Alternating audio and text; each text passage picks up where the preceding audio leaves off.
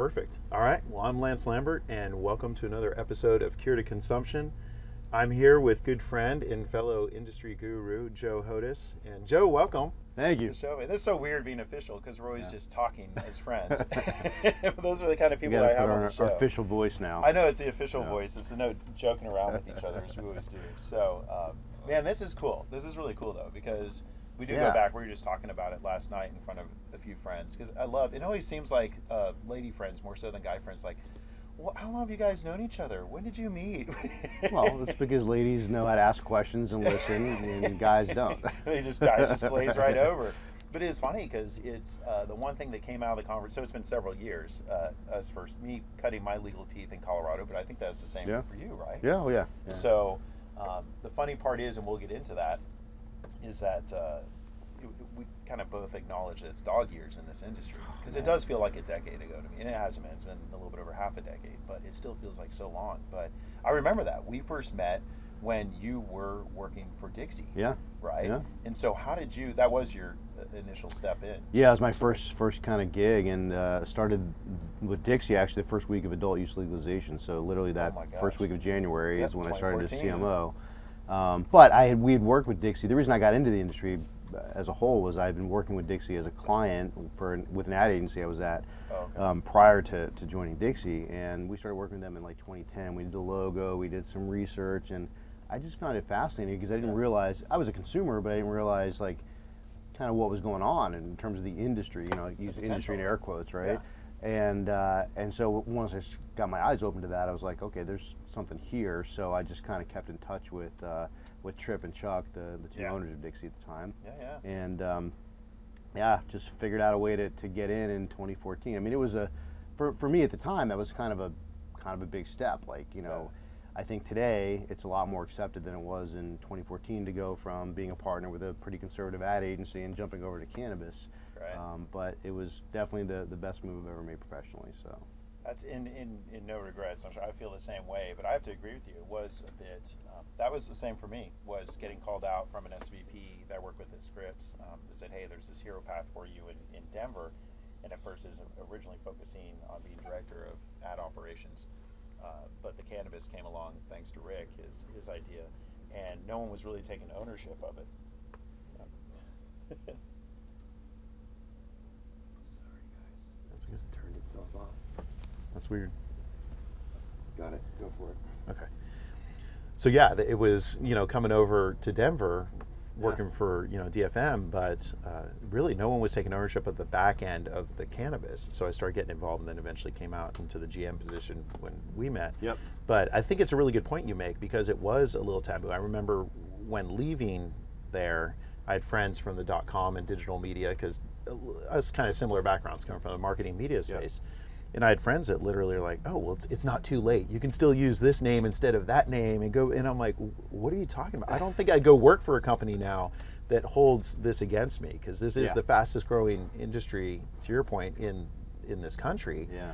And for people to use that against me as opposed to saying, "Oh, that's great. You put yourself out on the line and and you went where other people hadn't gone before on the legitimate side to represent That's this who you wanna product, this program, for. this company." Right? Yeah. Right. Exactly. So I totally felt the same way. yeah, exactly true. So I have to say one thing that always stood out to me uh, with you because you worked the circuit quite a bit as well. I mean, you weren't a CMO that, that stayed back at Yeah, the office no, and worked from a desk that Well, much. we had an option Right. to at that point. We had to be everywhere all the time. Yeah, and that's one thing I remember. I have to tell you, and, and I think at that time, uh, I, th- I believe I was at Weed Maps, and I remember seeing you at shows, and I'm like, man, this guy's a lot like me because you literally would be just huffing, grabbing boxes, getting stuff up, like you weren't again that typical hands-off, you know, C-suite or or upper level management that's like, put this here, do that, go there. Like I literally saw you getting your hands dirty. And to your point, all of us had to do it.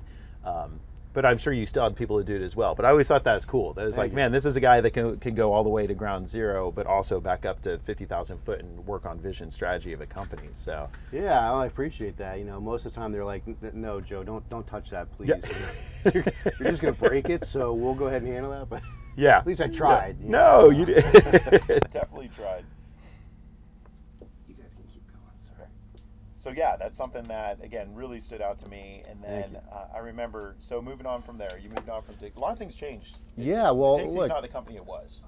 For sure, uh, and I spent you know four years there. Um, but what's really to the point of dog years, what's really interesting about this industry is that because it is so nascent, it's the the cycles are shorter, they're faster. I mean, you know, you and I have lived through. I don't even know how many cycles of this industry, right? We're in one right now. Like we're seeing what's going on in California. We're seeing what's going on in, you know, price compression in other markets and new players coming in. And and so you know, for Dixie, four years there was was actually a really long time. Right? Yeah, so it was. we went through state expansions. We went through regulation in different markets. Um, we began to see the up ramp towards legalizations. I think when I left, there was probably five or six adult use markets. Yeah. When I left, and um, We're and- triple, quadruple that. yeah, So right. Yeah. in how much has changed? Three, four years. So, um, so you know, Dixie kind of um, was where I cut my teeth on the industry, and, and the best part about it was that I made so many great relationships, Yeah. like you, right, and others, definitely. and um, and so I've been able to take those then and you know continue to, to build on that um, at the other companies I went to. So, um, so I started um, consulting for a little bit because I thought, okay, Yeah. what, what I found in Colorado, it, to the point of cycles and the nascent industry, is that Colorado was at a point because we still didn't allow publicly traded companies to invest in Colorado companies, and there was Yeah. a lot of regulation around that, right? Similar to So- Washington State, I remember is a lot yeah, like that too. so there was a lot of activity taking place in all these other markets in terms of big dollars coming in and all that good stuff. But Colorado was this pretty insular little market, and so I talked to a few companies that were in other states, and you know, I talked to my family about one that got kind of serious, and they're like, Oh, wow. "We're not moving, so if you want to, go, go right ahead." But we're staying. in Sounds a little familiar.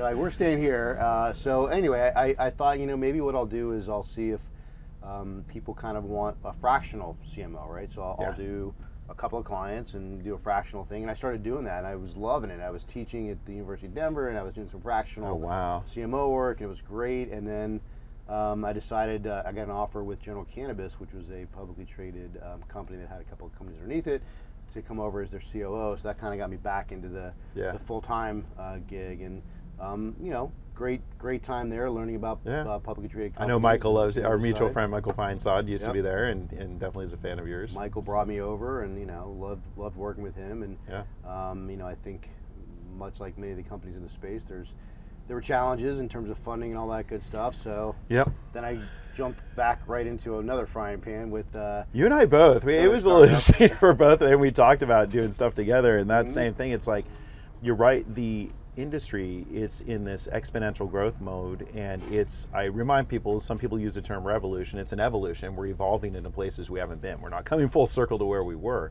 And so, to your point, uh, you know, sometimes missteps are made. I'm just hanging out with friends last night, and one was like, "Yeah, when you went over to Greenflower, you know, we kind of weren't sure, but you know, our other friend said you're really excited about it, and they were trying to make a change and stuff."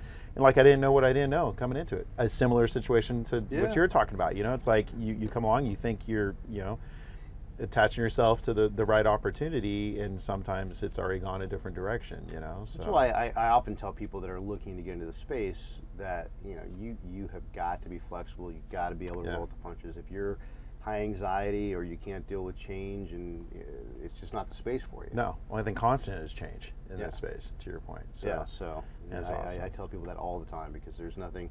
You Yeah. know, even you and I who ostensibly should be pretty uh, smart about the industry and, and know Yep. what's going on. You know, we don't know everything. No, and you, you get into something and you're like, oh, that's not what I thought it was going to be. exactly, exactly true. Which brings us to where we are today, because you and I both, again, we're kind of in a, in a similar space, Yeah. uh, at least, um, you know, early pandemic, I guess I'd say, and uh, both landed in places. I think, I mean, I feel like you've been happier than ever, and you represent a solid brand. Same here. I, I really feel like you know I found a brand that matches my culture and core values, which is just, we get to a point in our careers, right? Yeah. I'm not saying that you know we're priceless, but it's interesting how you get to a point in your career where you're courting as much as they are, and you're uh, considering as much as they are. You know, it's kind of the interview goes both ways at that point when a company approaches you, right? Yeah. But uh, you landed at Wana, which knowing Nancy for years, going back to the Colorado market, um, I know, gosh, you got so just 11 year anniversary. 11 is what years, y'all are yeah. celebrating, right? Yeah. And so it started out in medical, segued into adult use, 2014. Right. So you've been on quite a ride. Now, how long? It's been It's been over. It's been more. It's been about a year and a half. I Yeah, started the yeah. first week of quarantining in Colorado. um, It's like, for- wow. yeah, so it was a weird time to start for sure. But man, to the point of feeling like home. I mean, uh, I, yeah, I always I tell people when they're starting new jobs in the industry, or outside of the industry, like Yeah. after three months, you probably start to see some red flags. After six months, then you know what are really you know problems and whether you can handle them or not. And that's where you begin to make your decisions about is this a long term thing for me. Yep. I, I haven't come across any red flags. It's been a year and a half. Nice. And, and I'm just so honored and thrilled to be there and be part of it. And Nancy is such an amazing leader, the real She's deal. phenomenal. By the way, I don't even know if she'll listen to this, so sound like I'm No, kissing ass. and, But and I can say too, she's always been. I, I, I love having as uh, women in industry in general, but it's so cool because she makes up for part of that 30, 36% of leaders in this space, which we're second only uh, as far as CEOs and leaders in cannabis. We're second only to the real estate industry. And she's one of those women that I've been following for years. She's so level headed, she's so even keel. She's very smart, very business savvy. Um, she's strategic in how she speaks and what she discusses, which I always find quite interesting because you have a lot of CEOs. Again, not to point out the obvious, sometimes more men that are always puffing up their chest. So I've got the best product. I've got this. I got that. She's just like even keel and where that company has come versus where it was, and her even being open. Um, remember, we heard her speak at a function. Uh, could, maybe it's been a few years now. It's a blur with the whole pandemic. But I remember you, you, you and I both think we're in the audience, and she is talking about uh, the trials and tribulations of formulas and things that she found uh, don't have sustainability for getting transported all the way to the other side of the Rocky Mountains. Or I mean, like she was very much involved with so many aspects of the business and being very smart in identifying things that worked and things that didn't. yeah, But that kind of brings me to one thing that always gets me excited, and, and not at all. I'm, I'm never a plugger, but I, I stuff that I love, I love sharing. But you guys in this rapid onset technology Yeah. in your edibles is ins- it. It was almost like an industry disruptor, right?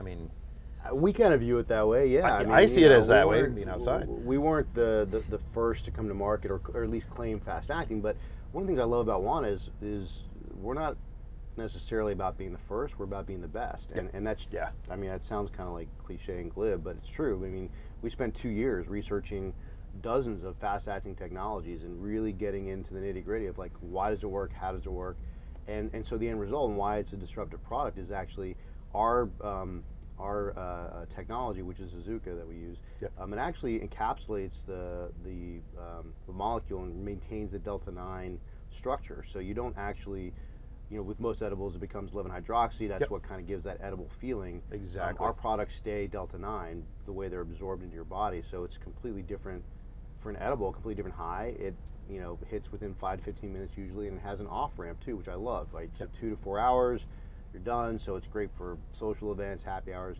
And as a result, those those SKUs immediately became top 10 SKUs in Colorado, and now we've uh, launched them in California and Oregon and uh, a few other markets. So Yeah, and that's you- touched on something, and we won't geek out too much. But the 11 hydroxy, a lot of people are not even aware of that, and it's interesting. They know without knowing, right? I have a lot of friends that, um, oh, I, I I tried weed one time, or you know, I tried marijuana, and had a bad experience, and this and that.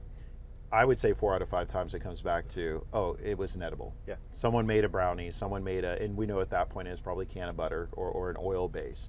Uh, but to your point, a lot of people don't realize that the way that the body absorbs versus uh, all other means, quite honestly, but obviously versus inhaling being the, the most popular form, um, it's crazy how people just don't understand. It's converting to a different molecule within there's your body. there. Yeah, there's a lot of science there, and so the high is a very different high. And even sitting next to a, a scientist from Canada at a speaking in San Francisco years ago, he is talking about the uptake, and you know your absorption's 30 to 40 percent when you smoke.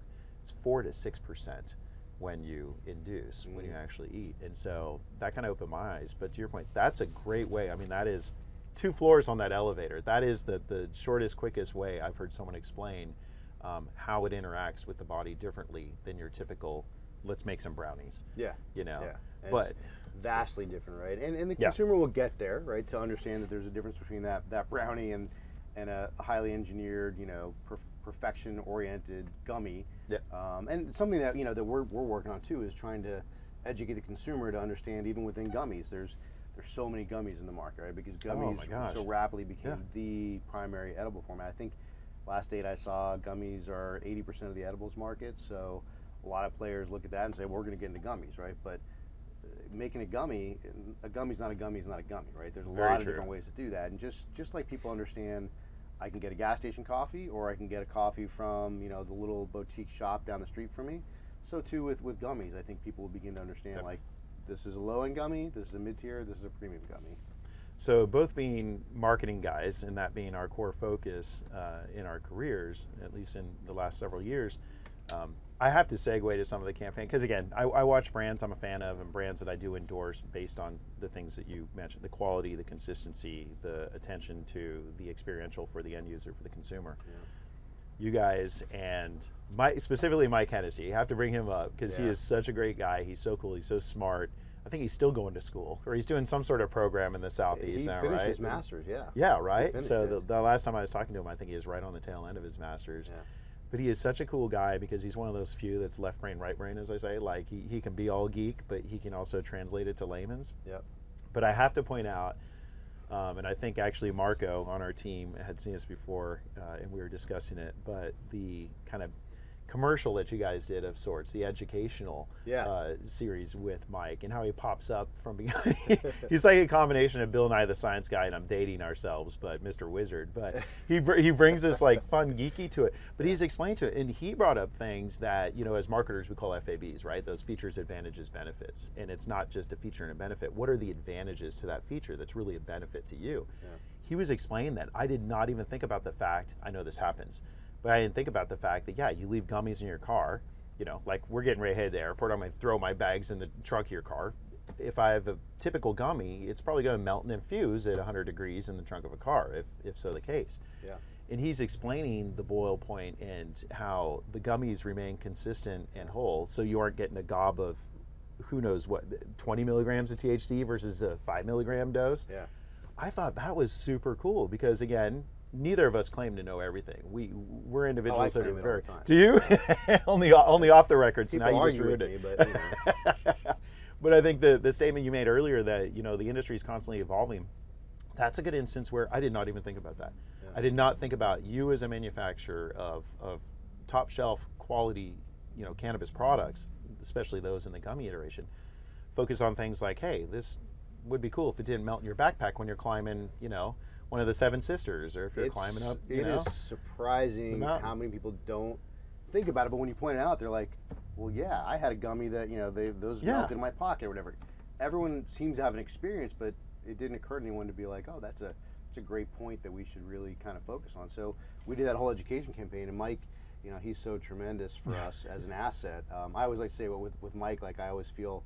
A little bit smarter and a little bit dumber after talking to him, because you know I, I, I definitely get part of it, but sometimes he's just like on a different yeah, level. different trajectory, right? And that's that's what's cool. I mean, he, But the- again, but the awesome. no to have the melting was great, and you know, because in the summertime, like against chocolates, other gummies, you know, Yeah. there's there's so many Yeah. different um, form factors that will melt, and so Yep. we have this product that, that doesn't melt. I mean, it melts at like 170 degrees. Well, that's what he's pointing out. But obviously, if you if you're in a situation You're where 170 rather be a car or your backpack, you probably shouldn't be in that environment. The last thing you're thinking about is getting high. So you point that out. you So should worry about saving your life at that point. Yeah, exactly true. So, well, that's awesome. Again, I yeah, that's the things where um, individuals that aren't just to your point producing it, pumping it out, just a gummy's a gummy. You know, get it at your your local you know shop and so on and so forth. The fact that you guys put in that effort and leading with education, I think that's one thing both of us figured out right in, in our efforts is like actually leading with education on what your offering is. Well, and, and not to plug further, but you know, we just launched our fast asleep product, which I saw that. Similar to the quick product, we're not the first sleep product, but what we did is that we, we did a lot of the, the secondhand research and looking at all the data. And what became apparent is that lower doses of, of THC do really help with sleep. Higher doses actually disrupt your sleep. Yep. So all these gummies that are coming out with you know five, 10 plus milligrams of THC in their formulation, the intent is to knock you out. We call it like a sledgehammer, right? Yeah. Um, and we went with the scalpel approach. So it's you know the, it's the milligrams of THC, but it's also CBN, CBG, CBD, melatonin, all these things in the right combination. I, I love this product. I mean it. Uh, it's amazing. I, I stay asleep the whole night, which is not normal for me. And not for most. I mean, that's one thing. Just on a side, it- you know, we come from the media company. I think it was at the Cannabist or, or Weed Maps, and we did a study, and uh, found that 67% of consumers, period, not because we do delineate between adult use and medical, and as do many markets, 67% consume cannabis to help with sleep Yeah. Across the board. So even those that are to your point, they're going to a party or a social event, like myself last night. You know, people drinking. They gave me a drink ticket. I gave it to the next guy in line. Like I don't, I don't have time for alcohol, but for what I consume, you know, same thing. Like I want to be on that same level playing field as those that I'm with, as far as oh, this will be a nice little buzz for a few hours, for Yeah. two to four hours or something. So knowing what you're taking in and in what form, you know, obviously is a huge factor. So, Yeah. but that's cool to hear because Yeah. again, that's more and more people are looking for solutions like that. We did our studies, we formulated, we reformulated, we formulated a third or fourth time, and then you know eventually we find the, the right mix. And Yeah. you know that's that's that's why uh, we invest in R and D is to, to find a product that really is effective for people, and, and that strategy's been working so far. Definitely. So Definitely, that's cool. Well, another thing, Pause one sec. Sorry. Hold it.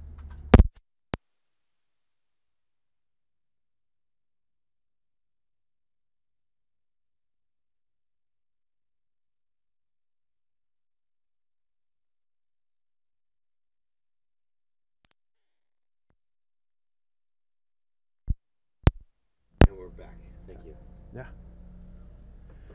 So the next thing I want to get into is um, want to start out in Colorado, Boulder, I think Yeah. specifically, right? Boulder, yeah. North Met Boulder. some of your team when we were hanging out. This kind of full circle into this story. Uh, so we did a collaborative effort out on the East Coast, which is a whole different space. I mean, it's just I, I didn't spend a lot of time, admittedly. I remember traveling for both uh, Weed Maps and for Boveda, and I remember I'd, I'd raise my hand for the trip to Berlin or Barcelona before New York or, or Massachusetts. I just had never been big into the East Coast, but going out there and uh, getting to interact with one of your partners out there. So I think talking about MSOs or multi-state operators, uh, for those that aren't in the industry, Wana's done a phenomenal job over those past 11 years here of actually segueing into other markets. But I'm noticing a trend that you're partnering with people that are are good people, like not just the, the company or um, or their investment or ca- capital, if you will, or their exposure or reach, but the individuals that are at the company are guys like you and I that actually care about the industry, they care about the plant, they care about the consumer, and about properly representing, you know, the best offerings they can out there. How do you guys? How do you do? In how many states? I guess just tell me about the whole MSO and, Yeah. and how you've gotten to where you are as, as a brand. Well, yeah, it's it's been an interesting journey, and I've been uh, luckily, you know, so we're now in 12 states as of today. We'll be in a couple more by the end of the year, plus uh, nine provinces and territories in Canada. Wow. Um, when Canada's unbelievable. We have 40% market share of edibles in Canada, so it's you know killing it up there. And you're covering three quarters of the provinces right now Yeah. with nine. yeah, so it's, it's pretty uh, you know it's pretty extensive in Canada. Um, but you know Canada's a, a good example. They're they're a company Indiva that we work with up there, who are incredibly smart, respectful, great business people, understand the product, understand our brand, um, great partnership. But what's interesting is that you know th- that all formulated during the pandemic, so we didn't even have an opportunity to, to try and meet with them in person, like face to face, Yeah. which is something that we normally like to do. Um, likewise, our training was all remote um, when we got them launched, and they've been doing an amazing job. But the point is, is that there is a DNA, and we've talked about it a lot internally. Like, how do we can we define that DNA? Can we say like, okay, when we go looking for partners, this is what we're looking for. This is a red flag, and this is an absolutely we're not going to work with these people kind of a thing. And we we have yet to actually be, be able to like break it down that way because Yeah. there's just uh, an innate feeling that you get. Like you see their facility when you can travel and, Yep. and see it. You see Yeah. their facility, you understand how they operate. You look at the management team. You see the interpersonal interactions. Those are the ways that we gauge partners. And, and by the way, as much as I appreciate the compliment on our expansion, we've had a couple of misfires. Yeah. Uh, and you know some lessons learned along the way. Wouldn't expect you guys to bat a thousand, but as long, as, Yeah, we're long as you're close. Yeah, there you go. maybe That's, 1,000. yeah, yeah. Um, But yeah, it's um, it's definitely a delicate dance, and um, also you know things change over time too.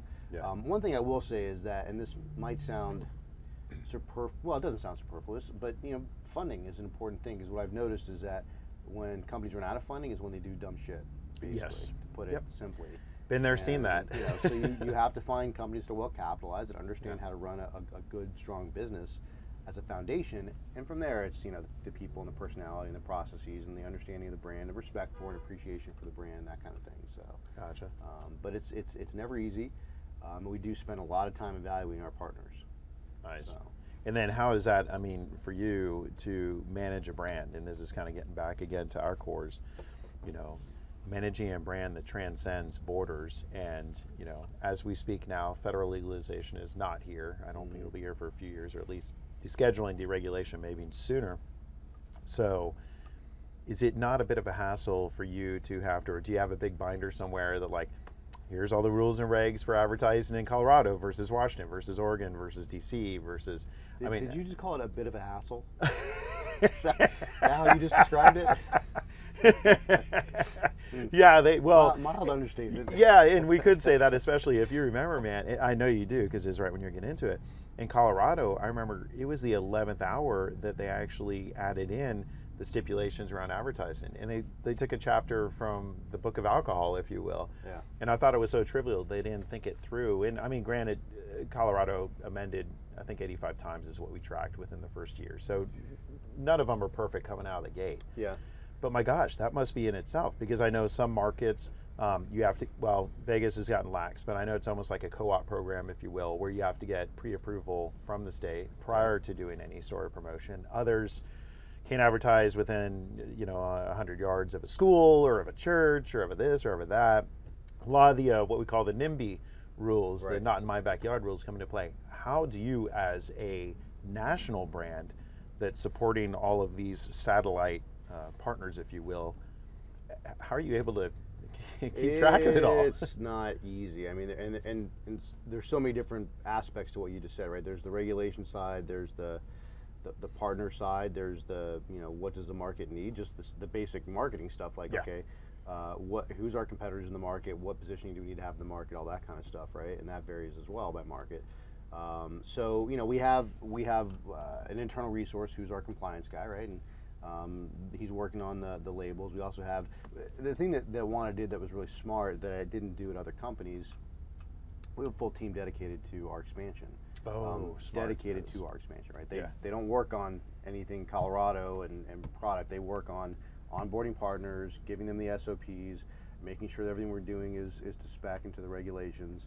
Um, so that team is, is an important part. But likewise, on the marketing side, I have a team that's dedicated just to our, our partners in, in other states. So um, it is, I guess, a luxury to have that headcount to do that. But that's Yeah. really such an important part of it because, to your point, you know, with 12 markets plus you know nine in Canada, it would be impossible to, to you know have a small team keeping up with all of that. Yeah, And definitely so. so we have a lot of focus there, and um, we just you know the, the, the past year I, I kept kind of banging this gong of like becoming a national brand and really focusing as a national brand as opposed to previously we it was Colorado and then it was what we called out of state, right? So anything Yeah. that wasn't Colorado was out of state.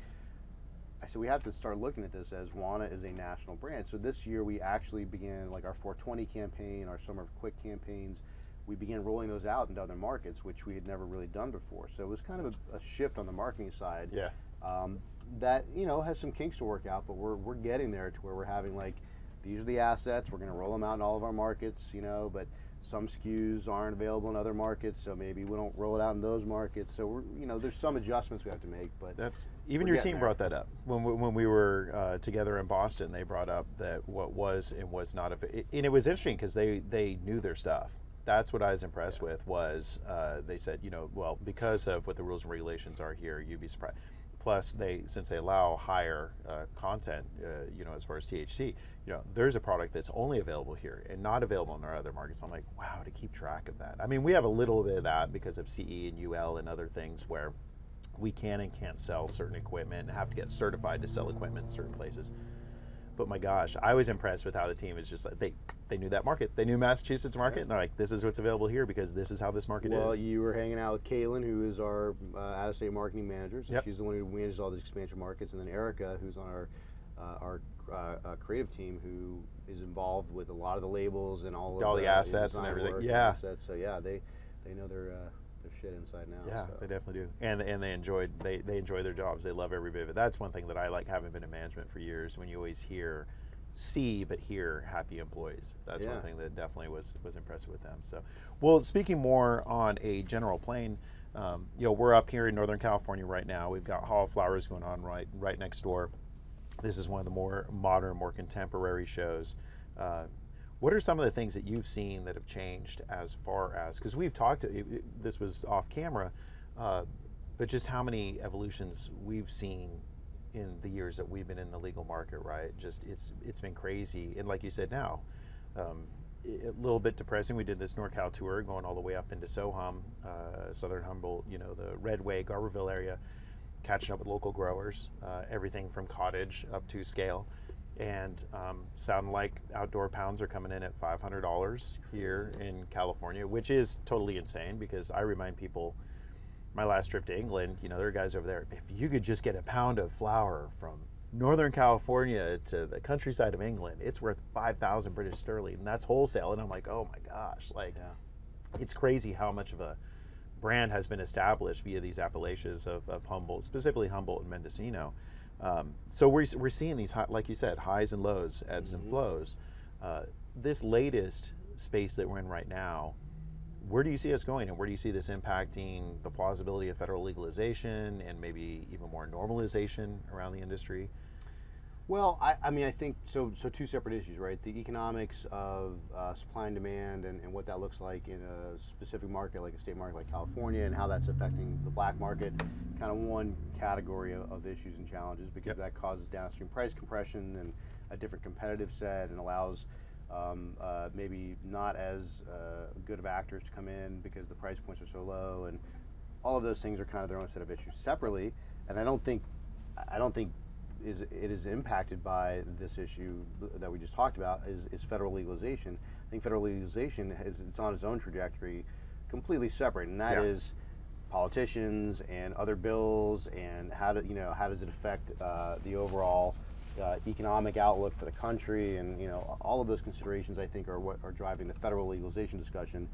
I don't know that they're looking at the state level and saying, hmm, California seems to be, you know, oversupplied and the black market's still big there, but if we legalize federally, then they can export that legally and blah, blah, That's blah. where my connection was between the two sides, because that's I don't. To your point, I don't think the politi- they're completely aloof, and even the lobbyists, the, the good ones, even the lobbyists that are trying to prove, you know, kind of push forward and, and show proof of validity around legalization at federal level, or at least at minimum descheduling, right? Um, that is one thing that I think you're right. I think literally that Yeah, DC's over here and, and the market's over here. In right now, I'm not seeing the paths cross as far as that inter. I mean, maybe Earl Blumenauer. There's a few individuals over there I met. They're phenomenal pro cannabis. You Ed know, Perlmutter in Colorado is great. Politicians, you know, yeah. he's a big supporter. Yeah, Yeah. I think there are a few of them, but you know, you see them on a regular basis bring Yeah. bills forward, and they get you know, Yep.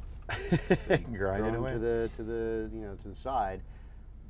Not to get all deep and, and philosophical in politics for a second, but this is it's the issue with our politi- political system as a whole is Yep. that there is a disconnect true. between what's happening on the ground and what people really need and what politicians are doing at, in, in DC.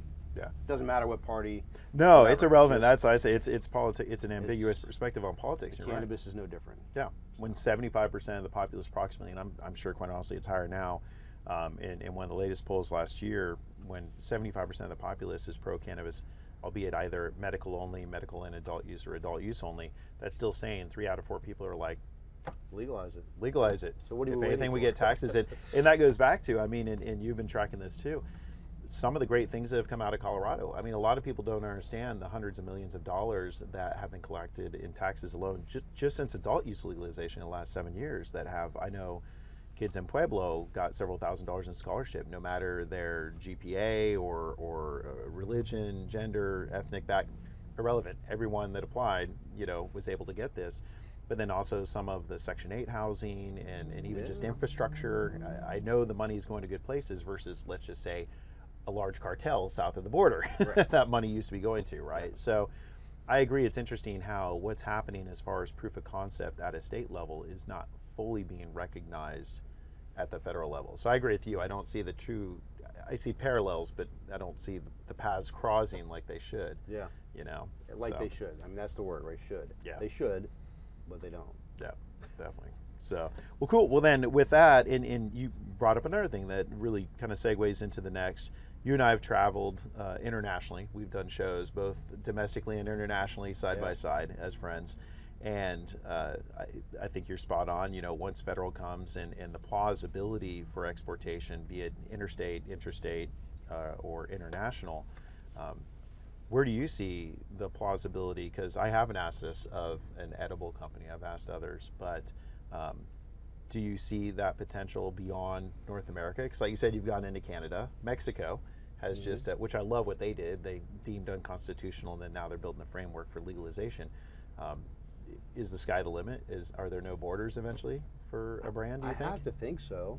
I Yeah. mean, you know, I think there is. I think it's going to be a while. It's not. It's not like you know, if legalization occurred next week, that we'd be exporting to uh, China in a month. Yeah. but, Yeah. Um, so it's going to take a while, but I think, yeah, I think the sky's the limit because let's face it, cannabis is popular everywhere. Whether or not it's legal, it's Very still true. consumed and is popular everywhere. So once some of those dominoes begin to fall, everyone's going to be like, well, yeah, we're going to legalize too, right? And and Yeah. so you'll begin to it'll begin to be treated just like any other import export product. Uh, Um, I mean, you know, I think there's there's some challenges that we'll face, just like alcohol does, right? You can't just willy nilly ship direct ship products everywhere, but you know, um, I think we'll be in the same boat.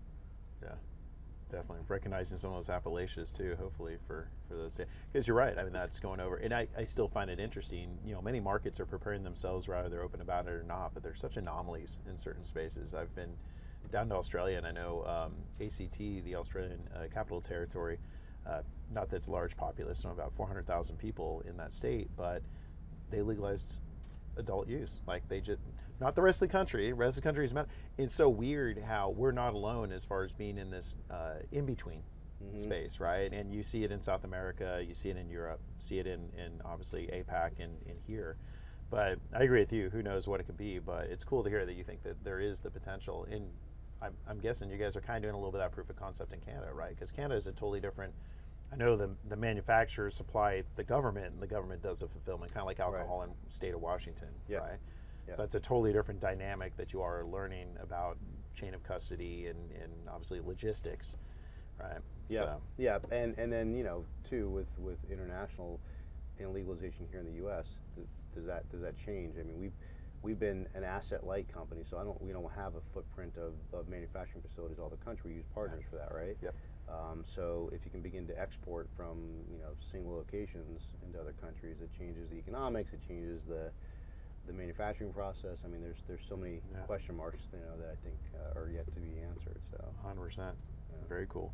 So, anything else as far as uh, updates? Uh, do you see anything that really caught your eye at the show? Any other? Because I know you're a marketer, so you're Yeah. like me. You're always critiquing other brands, and I- anything that really stood out? I see some, I see some great brands doing some, you know, some some really nice work on the, on the true brand side of things. What I guess I, I guess what I don't see, and I don't know that it's, um, I don't know that it's it's possible yet at this point in the industry, but I don't I don't see a lot of like true innovation. Like I see really great branding and and good products Yeah. but you know all the flower products are on a scale of branding from sort of bespoke to more heady stonery and you know Yeah. all, all points in between and everyone has a product that they claim is you know a fields field based or you know experience based product Yeah. I'm sure it was brilliant whatever it was I'm sure it was too, until you set off the alarm. speaking of the, brilliance with the heel of your shoe. Seriously. speaking of It's like- brilliance It's a Mr. Bean move right there. Watch the candle. And, Oh. and you kick the thing and it might. There you go. There.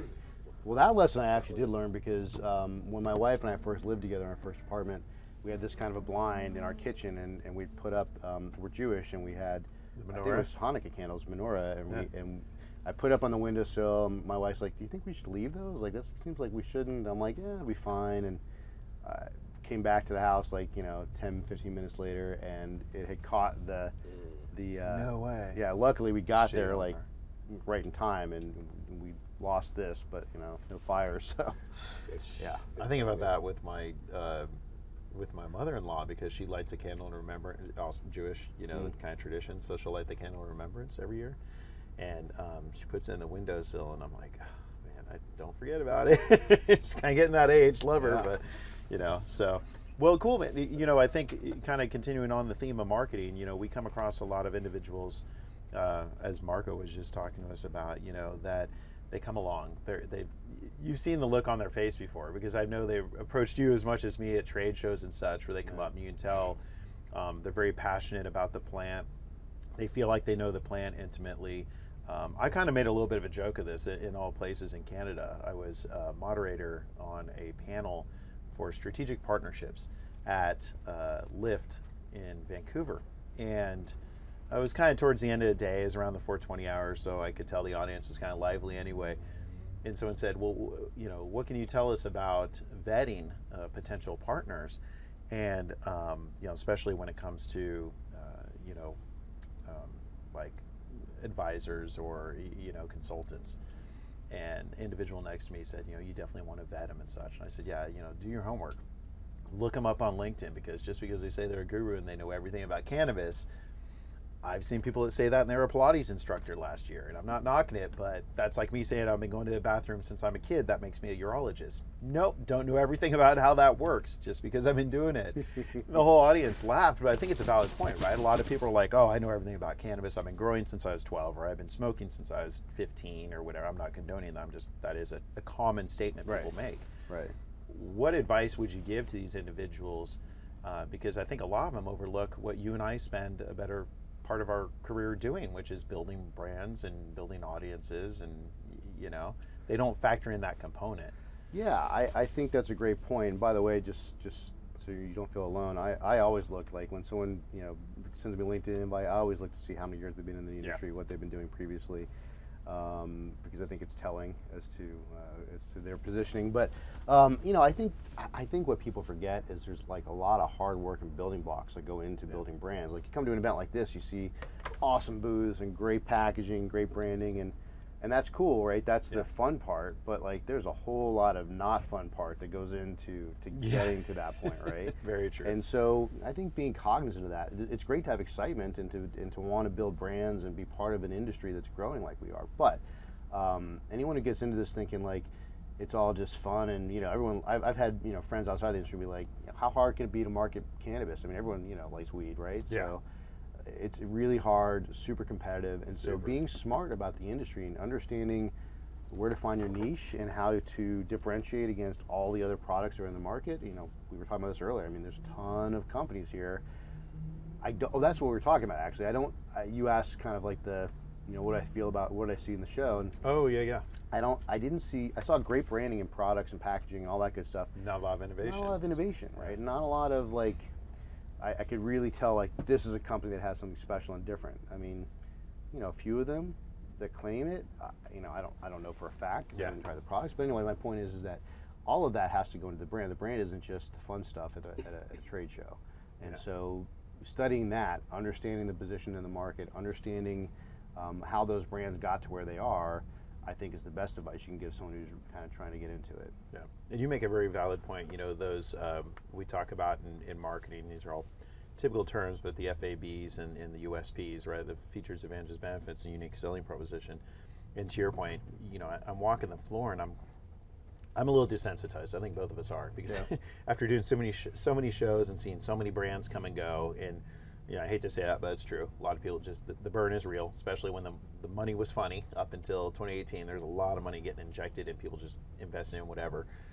But having said that, you know, out of all, I remember just in one hall, I was in Hall B, and um, out of all the brands, I see a lot of them were established, and, and I did recognize several of the brands, but there's one that did stand out exactly your point because they were doing aquaponics out of Bakersfield. And I'm like, first off, not a lot of people doing aquaponics, you know, in, in this market. A lot of people are, it- it's outdoor, indoor light dep, like you hear it all the time. And so or uh, greenhouse. And so that was kind of unique. And then also i haven't met anyone that's produced in bakersfield. Like a lot of it's in the central valley or Yeah. santa barbara county obviously the triangle or or out in the desert. And uh, i'm like God, you guys are doing a couple things different than what the other guys. But that was one out of 60 brands in, in that building that to your point really stood out to me. I was like, wow, they're doing something different in the fact they're saying, hey, we're only taking the A's, the tops colas that we're offering in this line. Everything else we sell off. And I'm like, That's hmm. another thing that just isn't, you know. But they're trying to stand out of the pack, and I don't think a lot of people realize that that's what you need to do. You need Yeah. more than just passion at this point Oh, yeah. in this industry to be Much successful. yeah. Five, ten years ago, okay, fine. That's you know, Passion and grit can get you there, but now, Yeah. no, there's a lot more needed now. So Yeah, definitely. Well, what's in the future uh, for anything new? Anything on the horizon? yeah, man. So we just Curious about? launched. I mentioned um, the uh, uh, sleep product. So that's I'm going to track that down. Try that it's, one. it's a great product. It's the first in our line of um, uh, a whole new platform we're launching called Optimals. So Oh, cool. These are going to be much more health and wellness, use case specific. Our next one's coming up in a couple of weeks. I'm really excited about that one. I can't quite share it yet Oh, because good. I, want to wait till we launch it. But I'll set a reminder on my um, phone yeah, call you. I'll, I'll, I'll let you know. It's a unique product, nothing else like on the market. So um, I think more of that. Like I'm excited about differentiated products. It's Nice. not it's not just you know another flavor or another market. These are completely different products, and I'm real excited about that. Very cool, man. Well, awesome. Well, dude, it's always good catching up. We, we I feel like we never catch up often enough, but we're both super busy. Likewise. But it's cool to see you here in person, getting to catch up. And thanks for coming on the show. Always Thanks, love having man. friends Appreciate on. you having me. Yeah, definitely. We'll be in touch. Yeah. Alrighty. Good. Thanks again. Thanks everyone for listening in on another episode of Cure to Consumption, and we'll catch up with you next time. It's all about good vibes. Thanks.